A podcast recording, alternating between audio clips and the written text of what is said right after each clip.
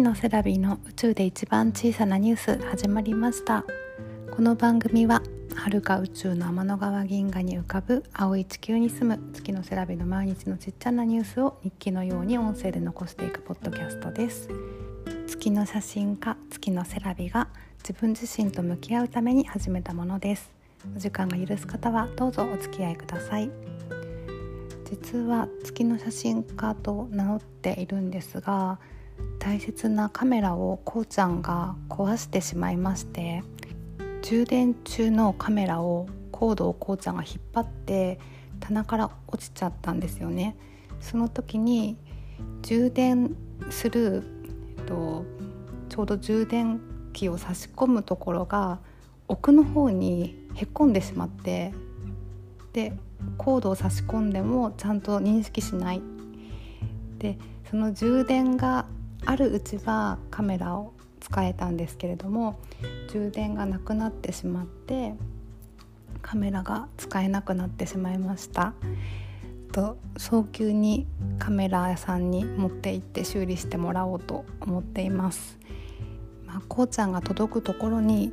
大事なカメラを置いていた私に責任があるんですがそのこうちゃんがですね最近はいよいよイヤイヤ期が本格的になってきまして毎日の保育園の行き帰りのチャイルドシートになかなか座らなくなってしまってお兄ちゃんのチャイルドシートだったら嬉しそうに座るんですけど自分の赤ちゃん用のちょっとゆったりこう寝そべって乗るようなチャイルドシートが嫌みたいで毎日泣いて泣いてシートベルトを締めてもそれでもすっごい抵抗して結構それが一苦労ですね。それでやっと家に帰ってきてもシートベルトを外したらそのシートベルトのカチャカチャするのを自分でしてみたいみたいで今度は逆に降りなくてなかなか家に帰れないっていう次の試練が待っていたりしてやっと家に帰ってきて家の中でですねお兄ちゃんのことをやっぱりよく見てるのでお兄ちゃんがトイレするのとかすごい興味津々なのでお兄ちゃんみたいにあのトイレに補助便座を置いてこうちゃんを昨日座らせてみたらすっごいご満悦でニコニコしてトイレットペーパーで遊んだりとかただ座ってるだけで満足そうだったので少しそのまま様子を見ててご機嫌になったところで手を洗ってご飯を食べてそこまでは昨日は結構スムーズにできたので今日もトイレ作戦で行こうと思います。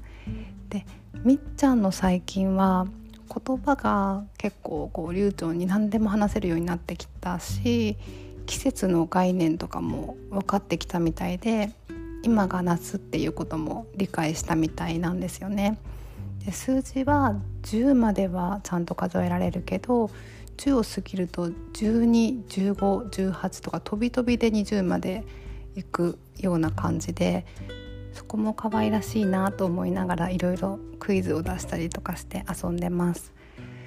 で気になる言葉遣いって前も話したんですけど前はね「おい」とか待てだったかな？そういう感じの強い言葉遣いを突然使ってびっくりしたって話をしたんですけど最近は形容詞を伸ばすんですよね。やばいっていう言葉を覚えたらしくってやべえやべえって言ったりとか昨日はうめえとかご飯食べて言ったり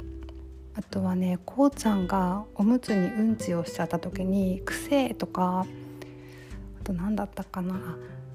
か夜寝る前に輪ゴムを使いたかったみたいで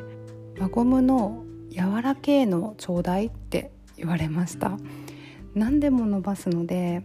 あんまり綺麗な言葉じゃないんですけれども、注意するというよりもすごい注目していてこんな形容詞を毎回伸ばすのっていうのも言葉を習得したからこその、ま、成長なのかなって思ってます。でも将来はちゃんと敬語を使う場面とか分かるように教えていきたいとも思っていますが今しかできないような表現とかこれからどんな話し方をするんだろうとかすごく楽しみです。では今から保育園の迎えに行こうと思います。あと最後になりましたが今日は樋口塾長のお誕生日ですね。40歳のお誕生日おめでとうございます。私は塾生ではないんですけれども夫を通してですが樋口さんのおかげで人生が変わった気がします。ありがとうございます。ではではまた明日もアップします。お楽しみに。バイバイ。